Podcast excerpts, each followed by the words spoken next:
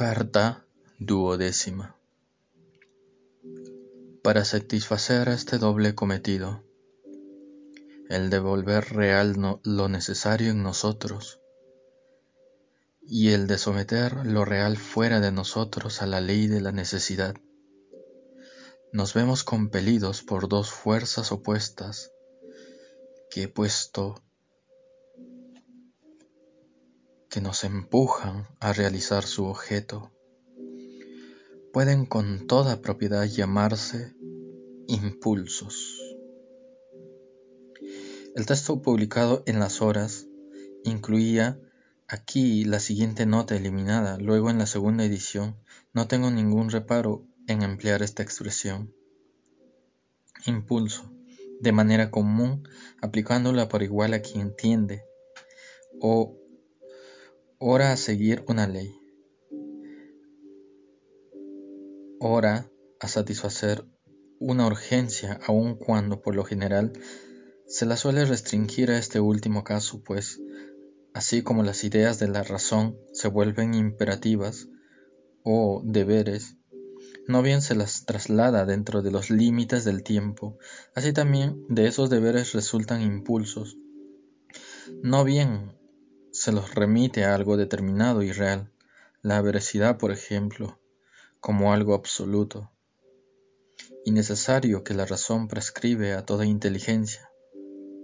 Es real en el Ser Supremo porque es posible, pues esto se contiene en el concepto de ser un necesario. Precisamente esa idea, puesta dentro de los límites de la humanidad, continúa siendo siempre necesario, por cierto, pero solo en, sentido moral y debe cobrar luego realidad, porque un ser contingente, la sola posibilidad no, no implica la realidad. Pues bien, si la experiencia ofrece un caso con el que puede vincularse a este imperativo de la veracidad, entonces despierta un impulso, esto es, una tendencia a poner en práctica aquella ley, a volver real la concordancia consigo mismo, prescrita por la razón. Este impulso surge de manera necesaria y no carece de él ni siquiera quien lo contradice en su obra, en su obrar.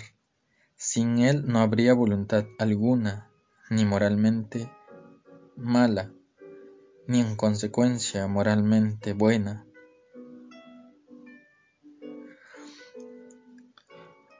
El primero de estos impulsos, al que quiero denominar sensible, la parte de la existencia física del hombre o de la naturaleza sensible y su cometido consiste en poner dentro de los límites del tiempo y volverlo materia, no en dar, darle materia. Volverlo materia, esto es una parte constitutiva del mundo físico, dominado solo por las leyes naturales, darle materia para una elaboración libre y autónoma. Porque para ello hace falta ya una actividad libre de la persona que acoge la materia y la distingue respecto de si esto es de lo permanente, pero materia no significa aquí más que mudanza o realidad que llena el tiempo.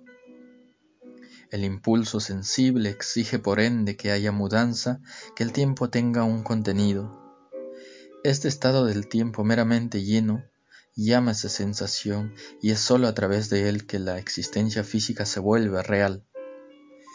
Como todo lo que está en el tiempo es sucesivo, ocurre que por el hecho de que algo es, todos los demás queda incluido.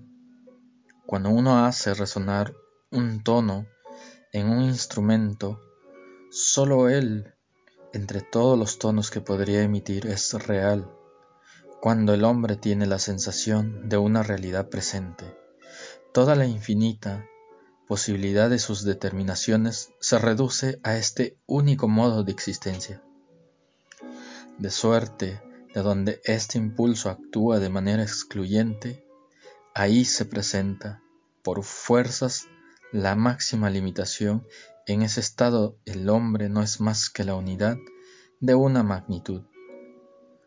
Un momento temporal lleno, o mejor dicho, él no es, pues su personalidad queda abolida mientras lo domina la sensación, y el fluir del tiempo lo arrebata consigo. El lenguaje tiene para este estado que tiene para este estado de enajenación bajo el imperio de las sensaciones una expresión muy certera. Estar fuera de sí, esto es fuera del propio yo, por más que, que tal expresión solo se emplee cuando la sensación se vuelve muy intensa y ese estado más perceptible por su mayor duración, lo cierto es que cada cual, en tanto que solo siente, está fuera de sí. El retomar desde este estado hacia el equilibrio y la sensatez se denomina con no menor acierto volver en sí. Esto es retornar al propio yo, reconstruir la persona. De uno que yace desmayado, que no se dice que está fuera de sí, sino que perdió el sentido, lo que está inconsciente, esto es, que está, está privado de su yo, de modo que de quien se recupera tras un desmayo, se dice que está otra vez consciente, la cual bien puede conciliarse con el hecho de estar fuera de sí.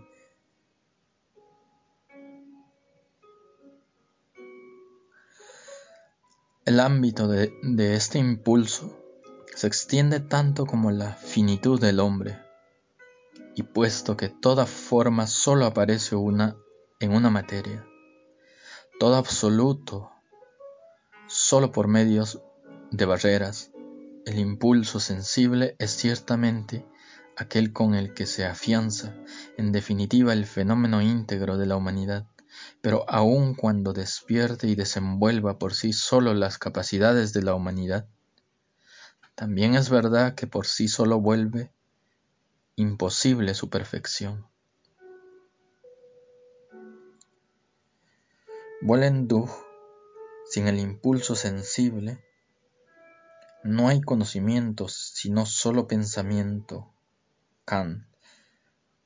Pero quien solo piense y no alcance el nivel del conocimiento no es hombre íntegro todavía.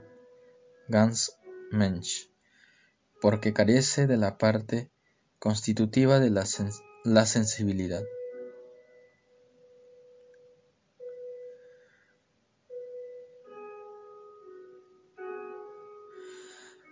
Con lazos destructibles, encadena el espíritu, anhelante de altura al mundo sensible y llama la abstracción para hacerlo retomar su peregrinación libérrima. Por el infinito hacia los límites del presente, bien es verdad que al pensamiento se le permite huir de él por momentos y que una voluntad firme se opone de manera victoriosa a sus exigencias, pero pronto la naturaleza oprimida recobra sus derechos para reclamar imperiosamente la realidad de la existencia, un contenido para nuestros conocimientos y una meta para nuestras nuestro obrar.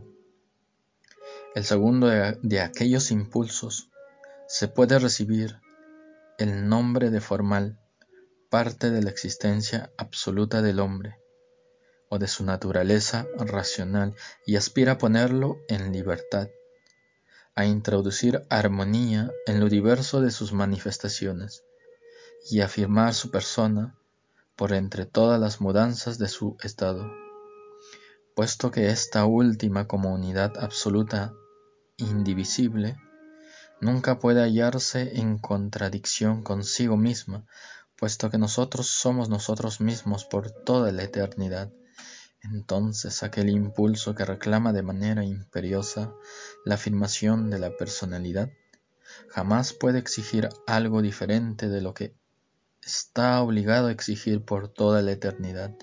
Decide, pues, para siempre tal como decide ahora y, ordena para el presente lo que ordena para siempre. abarca por tanto la sucesión íntegra del tiempo, y esto es tanto como suspender el tiempo. Cancelar la mudanza quiere que lo real sea necesario y eterno, y que lo eterno y necesario sea real, reclamar imperiosamente con otras palabras verdad y derecho. Esto es lo verdadero y lo bueno. El impulso formal se refiere, pues, de igual modo tanto al pensar cuya norma es la verdad, como el obrar que haya la suya en el bien. Si el impulso sensible solo se produce casos, el segundo proporciona leyes y leyes para cada juicio. Cuando se trata de conocimientos, leyes para cada voluntad cuando se trata de actos. Ya sea que conozcamos un objeto, le atribuyemos validez objetiva a un estado de nuestro sujeto, o bien que obremos en virtud de conocimientos que convirtamos un principio objetivo en un principio determinante de nuestro estado. En ambos casos arrebatamos este estado a la jurisdicción del tiempo y lo concedemos una realidad válida para todo hombre y para todo tiempo. Esto es universal universalidad y necesidad. El sentimiento puede decir solamente esto es verdadero para este sujeto y este momento, y puede llegar otro momento, otro sujeto que revoque la afirmación del sentimiento actual, pero una vez que el pensamiento dice esto es, entonces decide por toda la eternidad, y su validez de su sentencia está garantizada por la personalidad misma que hace frente a todo cambio. La inclinación puede decir solamente, esto es bueno para un individuo, para tu necesidad actual, pero la mudanza arrastra consigo tu individuo y tu necesidad actual, y llegará el día en que, en que convierta lo que ahora deseas con ardor en objeto de tu repugnancia. Pero cuando el sentimiento moral dice esto debe ser, entonces decide por toda la eternidad, cuando tú confiesas la verdad, porque es la verdad, y practicas la justicia porque es la justicia, entonces has convertido un caso individual en ley para todos los casos, has tratado un instante de tu vida como si fuera la eternidad. Así pues, allí donde rige el impulso formal y el objeto puro actúa en nosotros, se da al máximo acrecentamiento del ser. Desaparecen todas las limitaciones y el hombre se eleva desde aquella unidad cuantitativa aquel sentido mezquino lo había limitado a una unidad ideal que abarca el reino entero de los fenómenos. Al realizar esta operación ya no nos encontramos en el tiempo, sino que el tiempo está en nosotros, con su eterna sucesión infinita. No somos ya individuos, sino especie. El juicio de todos los espíritus ha sido expresado por, por el nuestro. Nuestros actos encarna la elección de todos los corazones. Cuando decimos el objeto puro, es la inteligencia pura, que como exigencia incondicionada y la suprema vive en nosotros y constituye nuestro ser demoníaco, como se expresa, como expresa Schiller en ocasiones, y como lo absolutamente objetiva de la idea se contrapone a todo lo condicionado relativo y contingente de la realidad empírica.